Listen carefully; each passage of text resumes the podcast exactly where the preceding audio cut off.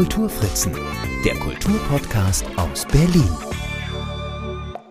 Hallo und herzlich willkommen zu meinem Berlin Kultur Podcast. Mein Name ist Marc Lepuna und ich mag es besonders gerne, nicht alleine diese Podcast-Folgen zu bestreiten, sondern lade mir sehr gerne Gäste zum Gespräch ein. Und so ist es auch heute. Und heute habe ich mal wieder einen Musiker zu Gast. Das ist auch mal sehr, sehr schön, auch wenn ich die Musik dann leider nicht spielen kann. Aber es macht ja einfach auch Spaß, über Musik zu reden.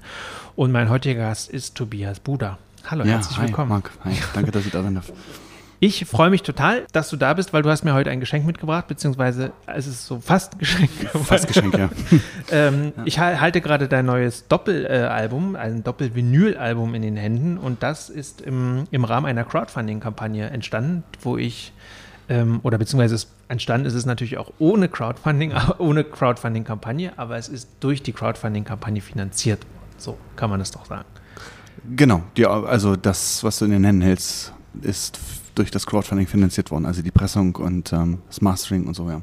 Aufgenommen war es schon vorher. Hm? Genau, und Genau. es ist wirklich super, super schön. Das ähm, werde ich auf jeden Fall in den sozialen Netzwerken auf unseren Kanälen posten, damit ihr das Ja. auch seht. Es ist wirklich also eben Vinyl, also Schallplatten groß, ähm, schön bunt. Es ist zum Ausklappen, es ist äh, schwer, es wiegt schwer in den Händen, also zwei richtig dicke ähm, Vinylplatten auch. Das Album heißt Das Leben danach und die Band heißt Kanal.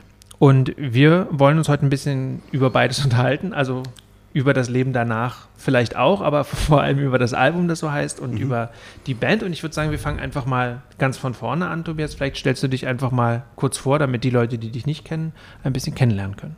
Ja, das ist ganz spontan, wie das, ähm, dann probiere ich das mal. Ja, ähm, ja, also wie gesagt, bin ich Tobias Buda ähm, und bei Kanal schreibe ich die Texte und die Lieder und ähm, singe dort auch. Spiele Klavier, Gitarre und alles so ein bisschen. Ja, die Band ist so mein Baby. Das mache ich schon eine ganze Weile. Mehr gibt es dazu eigentlich nicht viel zu sagen. Ich Aber weiß wie- nicht. Ja. Wer bin ich sonst? Vielleicht. Genau, wie bist du dann, fangen wir vielleicht so an, wie bist du denn zur Musik gekommen oder was hat dich dazu bewegt, Musik zu machen? Oh, das kann ich auch gar nicht sagen. Ich glaube ich, habe das schon immer gemacht. Äh, Ich habe letztes Mal wieder drüber nachgedacht, als ich im Urlaub war, ist mir das wieder so eingefallen, dass ich schon mit zwölf Jahren irgendwie Gitarre gespielt habe und bei so einem Auftritt damit gespielt habe, bei so einem kleinen Festival, so mit eigenen Liedern und so. Also mache ich schon ewig. Ich weiß es gar nicht. Also okay, Irgendwie ist es immer da und Ja. ja. die Frage war immer, ob man es macht oder ob man es nicht macht. So, ne? Also die Lieder sind immer irgendwie da, die Musik ist immer da, irgendwie, kommt irgendwie. Und ähm, dann ist immer die Frage, macht man es oder macht man es nicht? Und, Und- jetzt habe ich es wieder gemacht. Jetzt ist es wieder da, ja. Ja. Und ähm, du hast äh, ja eine Band, die heißt Kanal. Seit wann gibt es die denn schon? Ja, auch schon lange. Also die Band gibt es seit 2009, aber in unterschiedlichen Besetzungen. Mhm. Genau, und das war damals so eigentlich die Gründung und die Entscheidung für deutschsprachige Musik.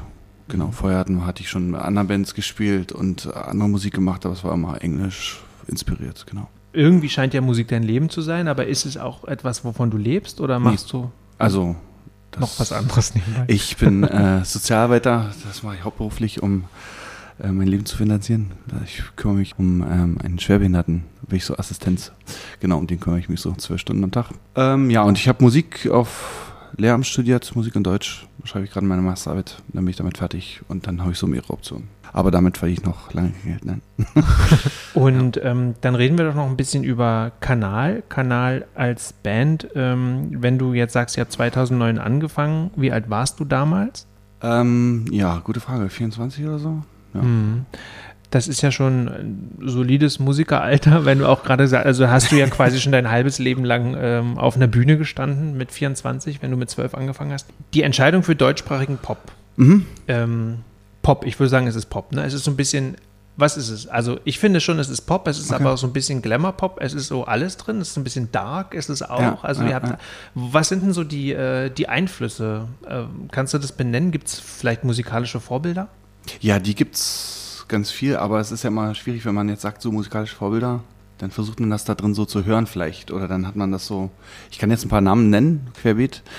Ich glaube, ganz viel ist noch der Oasis drin und der ganze Britpop-Kram so aus der Jugend. Und dann ähm, später halt Neurosis. Kennst du die? Nee. Das ist so hart, eigentlich Hardcore-Zeug. So. Okay. Deshalb richtig langsames, schweres Okay. Hardcore-Gedröhne. Aber mit Dudelsack und dann ganz, ganz experimentell und großartig. Ja, und Nine Inch Nails und vor allem auch die Swans, die fand ich sehr nah an der Perfektion so. Da dachte ich immer, wow, fast, das ist das ist fast die perfekte Band.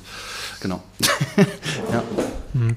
Und dann ist es aber ja so, dass man ähm, davon ausgehend ja dann irgendwie versucht, zu seinen eigenen Weg äh, zu gehen, beziehungsweise vielleicht ist es auch so, so würde ich es vermutlich beschreiben, obwohl ich ja nie Musiker war, aber dass man natürlich in irgendeiner Art und Weise inspiriert ist, aber im Idealfall lässt man da ja los und das ist so in einem drin mhm. mhm. und äh, im Idealfall fließt das Beste davon dann sozusagen in die eigene Musik mit rein. Ja, ja, das klingt ganz gut. Ich habe das noch nie so richtig formuliert. Also irgendwie, irgendwie stimmt das schon alles, ja. Ähm, genau, man hat da irgendwie die Vorbilder und dann reichen die aber auch nie aus. Also ich bin, ich, wenn ich so Musik höre, dann gibt es so Musik oder Stücke, wo ich sage, na, na, fast perfekt aber dann finde ich immer, es, es, fehlt aber noch das oder es fehlt noch das oder das könnte, wenn das in Deutsch wäre, dann wäre es großartig. Warum gibt es sowas nicht in Deutsch? So zum Beispiel. Mhm. Ja. Also das letzte, wo ich dachte, es ist nah, nah perfekt oder es ist perfekt, was jetzt so zweimal hintereinander war das letzte Roger Waters Album. Das ich, dachte ich, wow, so ein alter Mann, krass. das ist ja echt großartig, das, das, Album, so wie das gemacht ist, ne? Mhm. wie das gebaut ist. Ähm, dann, ja, dann dachte ich, sowas müsste man auch auf Deutsch irgendwie hinkriegen mit einer anderen Sprache. Warum, ja, so. Mhm. Jetzt ist es aber, wenn man sich entscheidet, Deutsch zu singen, dann mhm. ist es ja von vornherein, ist der Markt ja begrenzt. Ja gut, wenn man Musik für den Markt macht, dann sollte man das sowieso nicht so machen. so, ja, das ist natürlich, ja, das recht. Aber ja, klar. Aber das heißt, Rammstein sind ja auch weltweit. Das stimmt. ja. Ja, obwohl man sich natürlich auch daran äh, so ein bisschen natürlich fragt, äh, bei denen, woran das liegt, ja. Also man hat da ja schon, glaube ich, so Antworten. Das hat ja auch na, wo es gibt ja auch ganz große deutsche Bands, äh, ganz große deutsche Musik, die international auch, mhm. also neu, Kraftwerk. Mhm. Es gibt ja auch so wirklich deutsche Sachen oder so aus den 70ern, dieser Krautrock-Kram, der ist wirklich weltweit. Obwohl viele von denen ja ihre Musik dann nochmal auf Englisch gemacht haben, tatsächlich. Rammstein, glaube ich, ne? Kraftwerk auch. Das sind zum Teil, glaube ich, auch äh, Alben, die gibt es dann noch in englischer Sprache. Ah ja, okay. ja, gut, für den Markt, ja. Das ist ja dann, ja. genau, für den Markt, für die nächsten. ähm, ja, also äh, die musikalischen Einflüsse, die haben wir jetzt besprochen. Jetzt äh, würde mich noch mal interessieren, was sind denn so Themen, die ihr so beackert? Also du hast gesagt, du bist ja auch äh, für die Texte verantwortlich. Was sind denn so Themen, die du in Musik verarbeitest? Also, weiß ich ja. Hm. So, also ich habe zum Beispiel lange, ich glaube auch dem Album ist das auch wieder drin. Ja, das gibt es ja dieses weit weg, die Stück. Ich hatte immer, ich hatte zum Beispiel immer gedacht, dass zu wenig über Landschaft gesungen wird in deutscher Musik. Mhm. Oder dass man das immer diesen Schlager- und Heimatliedern da so überlässt und warum man nicht gut über Landschaft singen kann. So, genau. Also Landschaft ist zum Beispiel ein Thema in den Liedern. Es gibt immer wieder Landschaftslieder und Landschaftsbilder, die irgendwie entworfen sind. Kannst du mal ein Beispiel nennen? Auf der Platte? Ja, oder aus, dem, aus eurem gesamten Övre. Ähm, na, es gibt zum Beispiel ein, ein, ein Lied auf der Ich liebe dich Platte von 2013. ähm, das heißt Setestal. Das war aus dieser Norwegen-Fahrt. Da also durch dieses Setestal bin ich mal durchgefahren. Ähm, und jetzt auf der neuen Platte, das Stück heißt halt Weit weg. Das gibt es auch auf YouTube. Das ist über diese Malaysia-Fahrt halt. Da äh, tauchen die Bilder halt alle auf. Genau. Das ist dann so ein, na, ich weiß nicht, ob das dann so das Thema ist, aber diese Bilder halt ver verbinde ich dann irgendwie zu einem Thema oder so, ja. Mhm. Genau.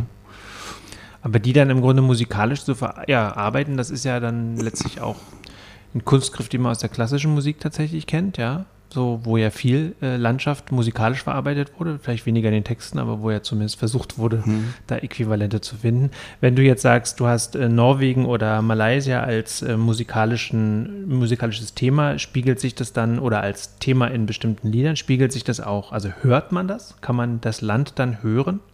Na, ich hoffe doch. Also, also eher so das Gefühl dafür, nicht? Also das Gefühl, was man haben kann, wenn man dort ist. Oder das kann man auch woanders haben, denke ich. Ähm, also ich gucke jetzt nicht nach äh, landestypischen Instrumenten, mhm. lass die da einfließen. Oder landestypische. Genau, jetzt, genau, nee, nee, Frage, nee, okay. nee, nee, nee, nee. Mhm. Nee, das ist eher so, ein, eher so ein Gefühl halt, was man dann da so hat oder haben kann. Ja. Mhm.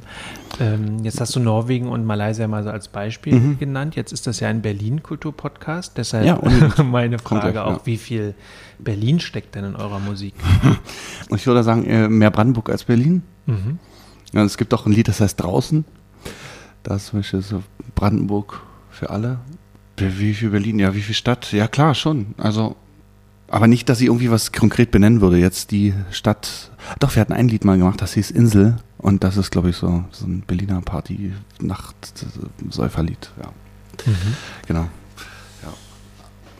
Aber beeinflusst es euch in irgendeiner Art und Weise vielleicht, äh, also diese Stadt inspiriert ihr euch oder äh, so, weil ja, ihr habt ja auch noch andere Themen, also gibt es einfach sowas, also sei es jetzt irgendwie ähm, Großstadt an sich Mhm. als Thema oder ist es, ähm, sind das soziale Probleme, die ihr ansprecht, so, solche Sachen? Na, ähm, ja, also ich mir jetzt, wo du das fragst, also wir hatten auch zum Beispiel die Gäste, das gibt's auch, das ist so ein Sprachstück, ist auch schon eine Weile her. Das ist auch so ein typisches Berliner Koks-Lied, so über diese Überheblichkeit, die es auch hier im Presswerk gibt. Weiß ich nicht, ja. Ähm, mir ist aufgefallen beim Hören deiner Lieder, dass die ja sehr sprachverliebt sind und Okay. sehr, sprach, sehr sprachschön, ja, so würde ich Okay. mal sagen. Also, wo man schon denkt, dass Aha. ist, äh, da ist ja auch ein poetischer Wille da, ähm, da wirklich auch äh, Bilder zu schaffen und Bilder zu kreieren, die Aha. Mhm. durchaus auch besonders sind. Ähm, ist dir das, ist dir das, also wie klar oder wie wichtig ist es dir, eine klare Botschaft zu senden mit den Liedern? Oder geht es einfach auch tatsächlich eher, wie du es bei den Landschaftsliedern gesagt hast, geht es auch um Atmosphären, die du einfach kreieren willst und Fantasien, die du davon galoppieren sehen möchtest bei den HörerInnen? Ähm, ich, äh, also toll wäre, wenn beides auf einmal funktioniert. Also das ist nicht, für mich, was richtig schlimm ist, sind ja nur so Botschaften, so, die so, und dann, ja, danke, danke für die Botschaft, so. Also wo das dann so, wo man assoziativ eigentlich frei hören kann, frei ist. Und trotzdem, wenn man sich näher damit beschäftigt, dann hat man auch, dann macht das auch zusammen Sinn. Eigentlich eher so diese Erfahrung, die man, die ich habe, wenn ich englische Lieder höre, weil die kann ich ja so hören, auch ohne so wirklich bis ins Letzte zu verstehen. Und dann kann ich richtig hinhören und dann macht Sinn und dann ist auch toll. Und dann hat man so unterschiedliche Ebenen. Also am bestenfalls funktioniert das so. Und mit der Sprachverliebtheit vielleicht, ähm, in jedem Fall haben die immer ein Schema. Also ich habe immer, ich gucke immer sehr genau, dass das Schema mathematisch stimmt. Die Silbenanzahl und die Reimstruktur. Ah, okay. Und so. Also tatsächlich ein Lyriker. Ja, die sind richtig gebaut. Und das habe ich jetzt auch nochmal, ja, da war zum Beispiel Bob Dylan auch so, wo ich dachte, wie, wie, krass, also, wie krass ist das so gebaut, diese Songs, also von der Sprache. Das ist da ja auch ganz, ja, durchgetackert so. Machen wir ja weniger heute noch. Ja. Und dann kommt man sehr schnell, also dann ist ja auch, dann, ähm, dann geht auch Sprache und Melodie äh, mehr zusammen. Na, also sonst ist die Melodie der Sprache ja so total unterworfen. Wenn man so einen eckige, eckigen Satz hat, dann kann man den nur so singen, weil der Rhythmus, der Satzrhythmus so ist. Aber wenn man den Rhythmus so vorher festigt, dann hat man mehr Freiheit mit der Melodie. Zum Beispiel. Und was ist bei dir zuerst da? Die Melodie oder der Text? Na, das ist immer beides separat und dann muss das irgendwie Ach, tatsächlich. Also die Melodie ist, kann irgendwo rumstehen, bla bla, irgendwas. Und dann habe ich eine Melodie und dann kommt es da auch so drauf an, lange, ob, wie lange mich das so begleitet, ob das jetzt wertvoll ist oder nicht. Und dann überlege ich einen Text. Und dann, das ist schwer eigentlich, weil man dann ja den Text sozusagen, genau, der muss ja die Botschaft haben und der muss, der darf die Melodie nicht versauen und so halt. Und ich hoffe, dass es gelungen ist da ein bisschen.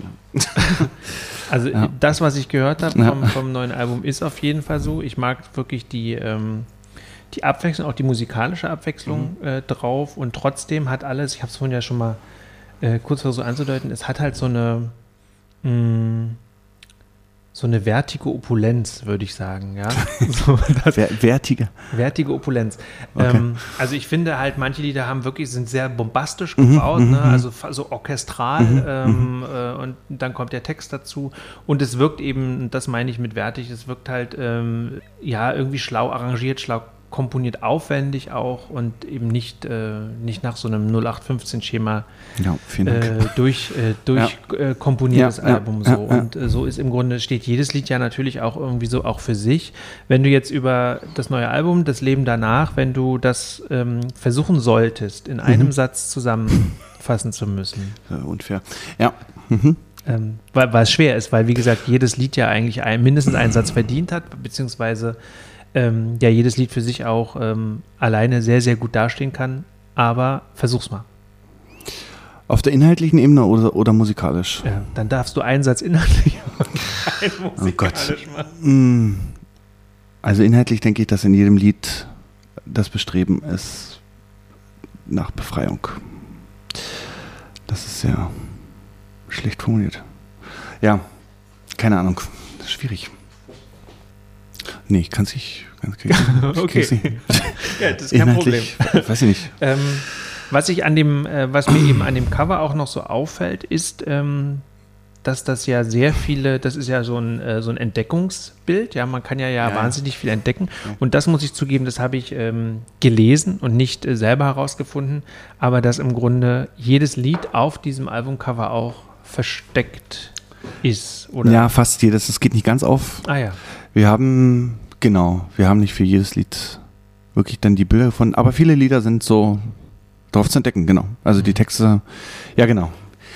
Ja, ja, Traumzauberbaum, ja. Stimmt, der Traumzauber, der ist, der ist auch mit dabei. jetzt gerade so ein, da ist das ja auch so nicht, dass jedes Lied da irgendwie so mit so, mit so einem Da- Bildchen da, ja, da das, das stimmt. Ja. Ja. War der Traumzauberbaum eine Platte deiner Jugend? Nee, die fällt mir jetzt groß gerade ein, so. weil ich die so sehe, wie du das da hältst Ja. und dass da auch so ein Baum in der Mitte ist, ne?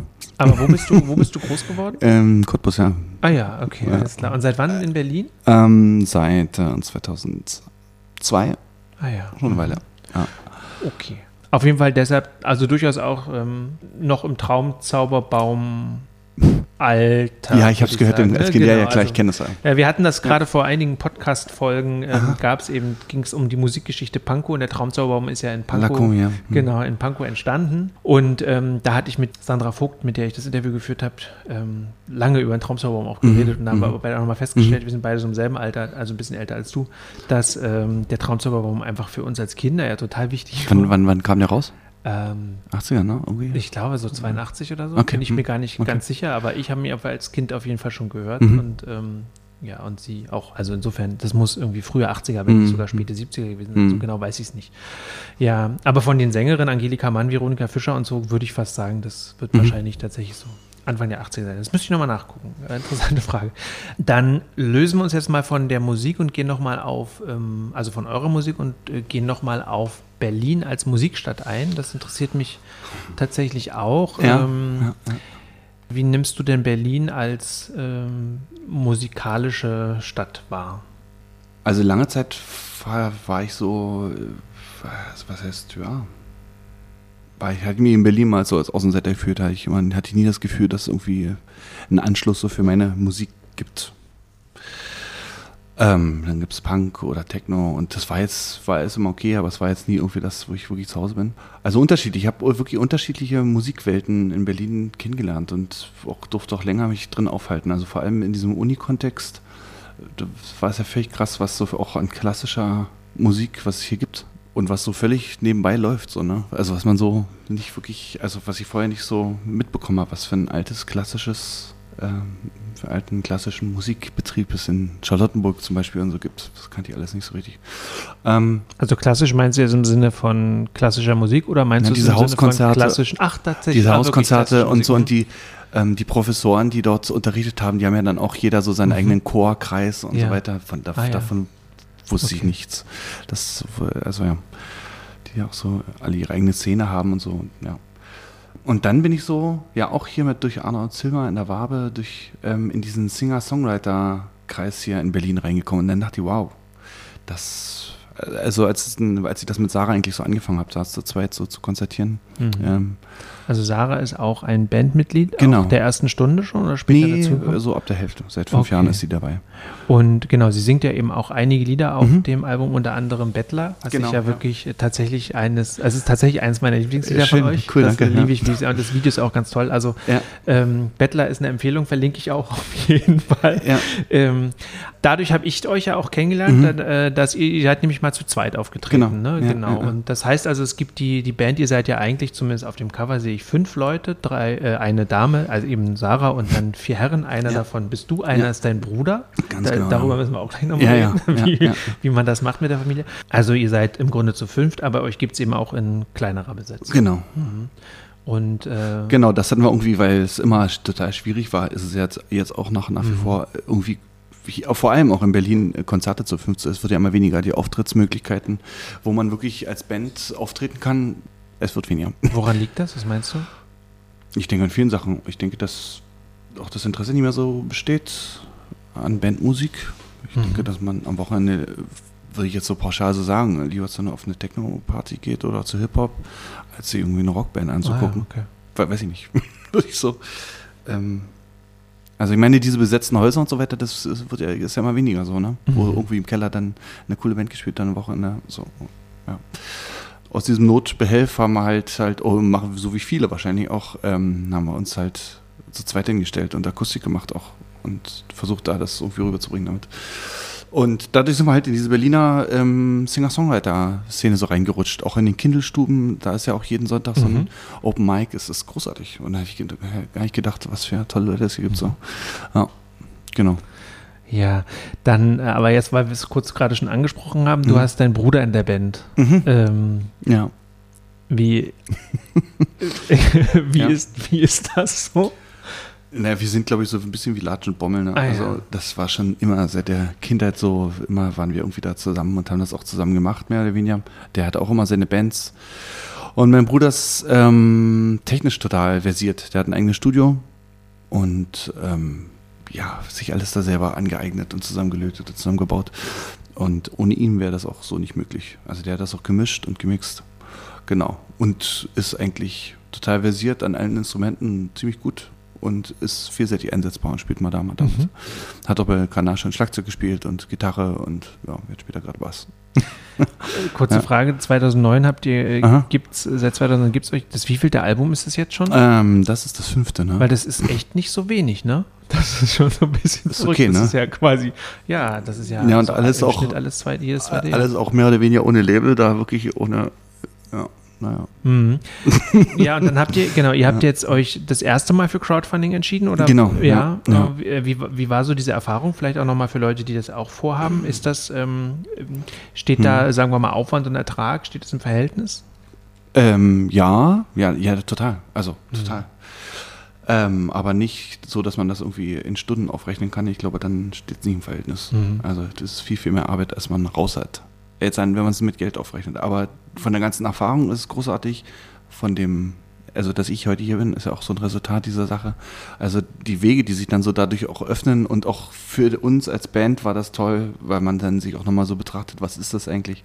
Was wollen wir? Was soll das? Und am Ende hat man halt irgendwie was in der Hand, so mit dem man weitermachen kann. Also für uns hat sich das total gelohnt, es war großartig, ja. Ich glaube, das ist also abgesehen von, von einer gewissen Qualität, die ein Produkt auch haben sollte, was man über Crowdfunding finanziert, ist es tatsächlich Mhm. meiner Erfahrung nach das Geheimnis, dass man etwas den Leuten in die Hand gibt. Mhm. So, weil die Dinge in der Regel in einem Crowdfunding stets besser funktionieren als Sachen, die regional begrenzt sind, wie zum Beispiel Theateraufführungen. Ja, wenn man Okay. da versucht, sich was Okay. crowdfunden zu lassen, ist Okay. es wesentlich schwerer als ein Album oder ein Buch zum Beispiel äh, finanziert zu bekommen. Also Weil man das da sozusagen so vorbestellt. Ne? Hm. Genau, weil man Genau. das so, es ist ja, genau, es ist ja eigentlich dieses klassische Subskriptionsmodell. Man kriegt es zu einem bestimmten Preis, entweder einem teureren oder so günstigeren als Genau, später. ja. In der Regel ein, so ein Supporterpreis, der durchaus ein bisschen höher ist, als dann der Ladenverkaufspreis vielleicht später wäre. Ähm, damit zeigt man natürlich seine Unterstützung, aber man weiß eben auch, ähm, dass man irgendwann tatsächlich was in der Hand, äh, Hand Mhm. ähm, halten wird. Und das ist wirklich, mh, glaube ich, ein sehr, sehr schöner Anreiz, äh, auch vielleicht dann eben labelunabhängig zu äh, arbeiten zu können oder auch verlagsunabhängig, weil mh, ja, du kannst eben deine Sachen dann eben doch produzieren.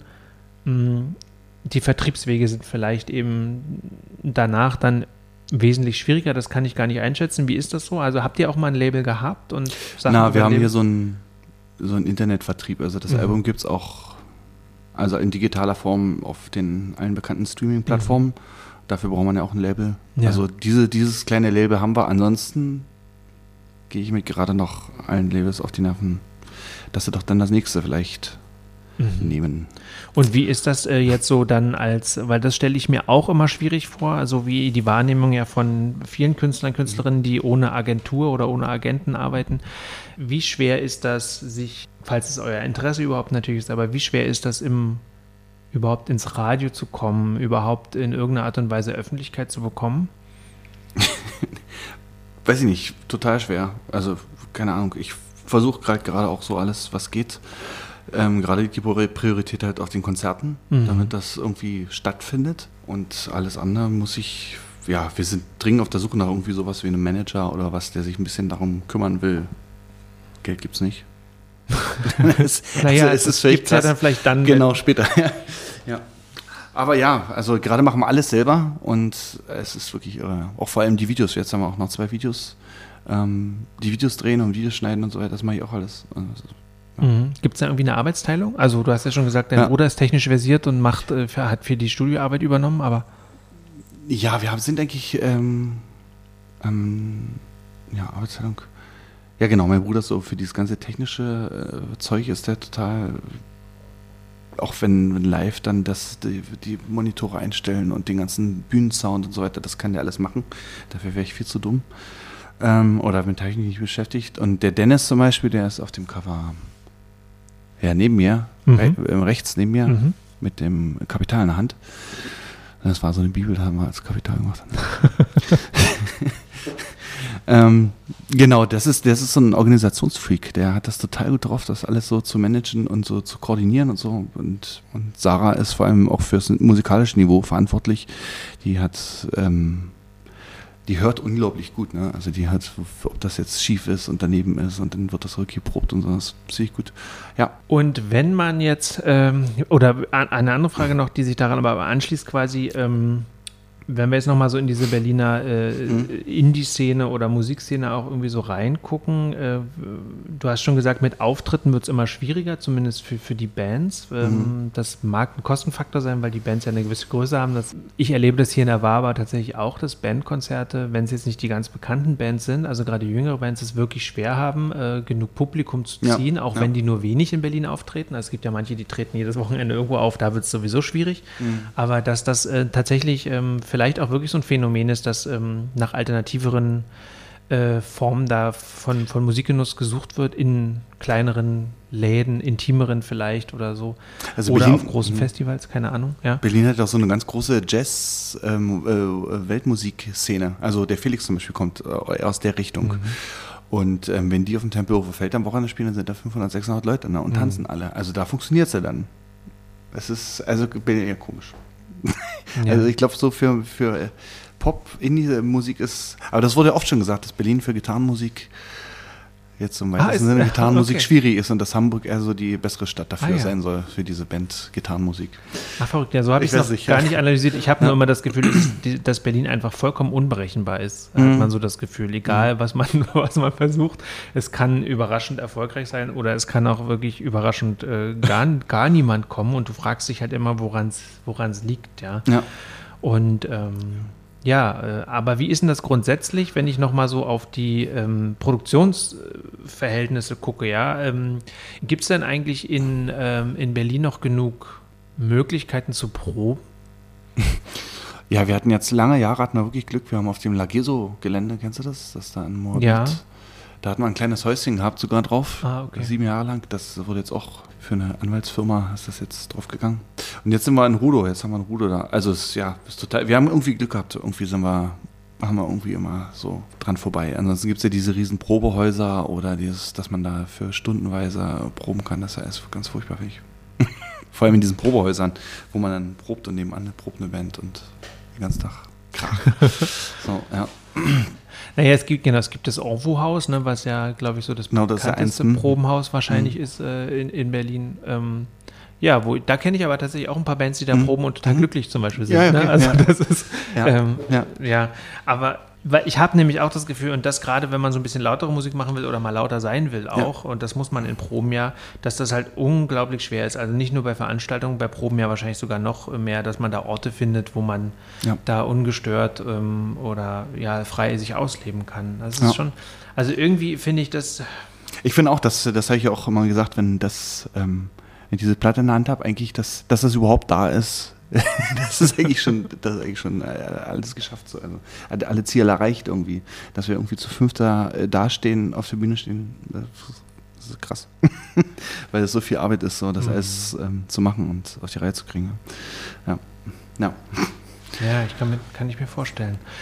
Was sind denn jetzt die Pläne? Ich habe gesehen Hm. auf eurer Webseite, dass sich die Band vermutlich 2025 auflösen wird. Was ja, ist das, da ist, das ist unser komischer, unser komischer Humor. Die Zahl wird natürlich immer ein bisschen nach hinten ah, gedrückt. alles klar. Weil ja sonst heißt es ja immer, äh, jede Band, die sie irgendwie vorstellt, seit äh, 1885 und dann, also äh, Gründungsjahr wird ja mal angegeben und keine Band gibt eigentlich ihr, ihr Ende bekannt, deswegen haben wir das gemacht. Naja. Ja, okay, alles klar. aber man merkt es, ne? ja, auf jeden Fall, das ist mir total aufgefallen. Darum ging's. Äh, dann, ähm, ja. Aber was, was steht denn jetzt, sagen wir mal, an die nächsten vier Jahre?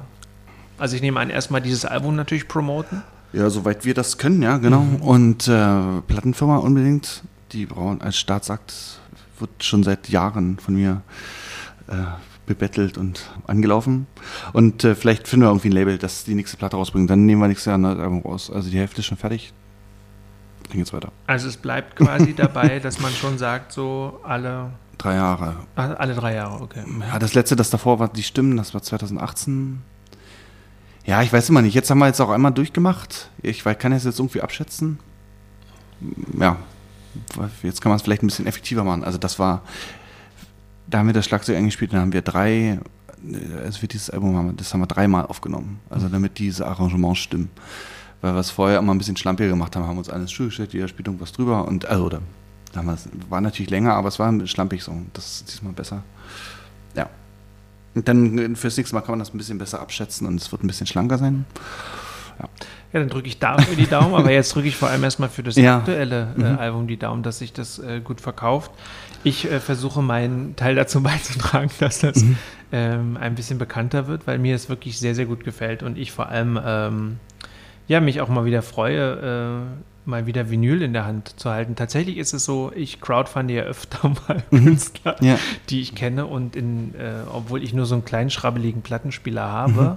ähm, wo glaube ich auch mal Zeit wird, dass man sich mal wieder einen vernünftigen anschafft, macht es einfach doch totalen Spaß, so eine Platte dann auch einfach nochmal wieder aufzulegen und, mhm. der, und der Sound ist einfach brillant da. Das ist einfach so. Mhm. Ja. ja, das war auch total überraschend. Also wir haben das ja natürlich digital gemastert und gemischt. Und ähm, das dann das erste Mal auf Platte zu hören, das ist, das, verschiebt sich irgendwie alles nochmal so mhm. in den, also das Klanggefüge verschiebt sich nochmal so. Ja. Einige Instrumente treten mehr hervor, werden wärmer, deutlicher, mhm. andere gehen wieder zurück. Man kann, ich konnte gar nicht sagen, ob es besser oder schlechter ist, es war anders jedenfalls. Mhm. Interessant, gut, ja. Abschlussfrage, seid ihr eine Berliner Band? Ähm, ja, ja, schon. Mhm. Also es ist alles, geht eigentlich alles von Berlin aus und wir proben hier vier Leute von uns leben in Berlin. Mhm. Genau. Ja, wir sind in Berliner Band. Okay. Wir sagen auch immer Kanal aus Berlin. Ja. ja, dann, Tobias, vielen Dank fürs Gespräch. Vielen Dank, dass Sie da sind. Ich hoffe, das war nicht alles zu durcheinander und Nein, zu schnell das, und zu wenig. So, vielen so Dank, dass Sie da sein. sind. Alles gut. Vielen äh, Dank. Ich, wie gesagt, nochmal viel Erfolg mit dem neuen Album. Ja. Und ich freue mich jetzt, dass, nachdem ich es jetzt in den Händen halte, äh, denn jetzt gleich mal den Plattenteller äh, anschmeißen werde. Vielleicht noch eine kleine Warnung, wenn du das noch mit rein willst. Ja. Ähm, es gibt einen ganz minimalen Pressfehler dabei. Also das ist Standardding, was man auch bei Platten, die man hier kauft, passieren kann. Das, das Loch ist ein Stückchen zu eng. Ne? Ah, okay. Da macht man mit einer Nagelfeile, nimmt man die und weitet das ist minimal. Ah, ich kriege ihn also gar nicht auf den Teller. Na doch, Vielleicht. man kann, ich, ja, also okay. ich habe mein Exemplar habe ich drauf gedrückt und dann war es auch, okay. man muss es halt ein bisschen weiten, das Loch in Alles der Mitte. Klar. Aber es gab auch jemanden, der das mit dem Messer gemacht hat und dann abgerutscht ist. Ah, verstehe. Ja. Das ist äh, ungünstig. Ja, gut, danke, danke für den Hinweis. Ja. Ah, gut, aber kleine Schönheitsfehler äh, gibt es immer. Ja, und solange sie sich beheben lassen. Genau. Ja, also nochmals danke, viel Erfolg und wir hören uns beim nächsten Album und wahrscheinlich sehen wir uns auf einem deiner nächsten Konzerte. Ja, vielen Dank. Danke, Marc. Ja, das war sie, die 69. Ausgabe meines Berlin Kultur Podcasts. Diesmal mit Tobias Buder von der Band Kanal. Eine Band, die, wie ich finde, jeder von euch zumindest mal gehört haben sollte. Und deshalb verlinke ich einige Videos in den Shownotes zu dieser Folge. Grundsätzlich freue ich mich über Kritik, Feedback, Hinweise und Themenvorschläge für diesen wöchentlichen Podcast. Schickt sie mir einfach per Mail an mark mit c.kulturfritzen.net oder kommentiert unter den Beiträgen zu dieser Folge in den sozialen Netzwerken. Ich verabschiede mich für heute. Mein Name ist Marc Lepuna. Vielen Dank fürs Zuhören.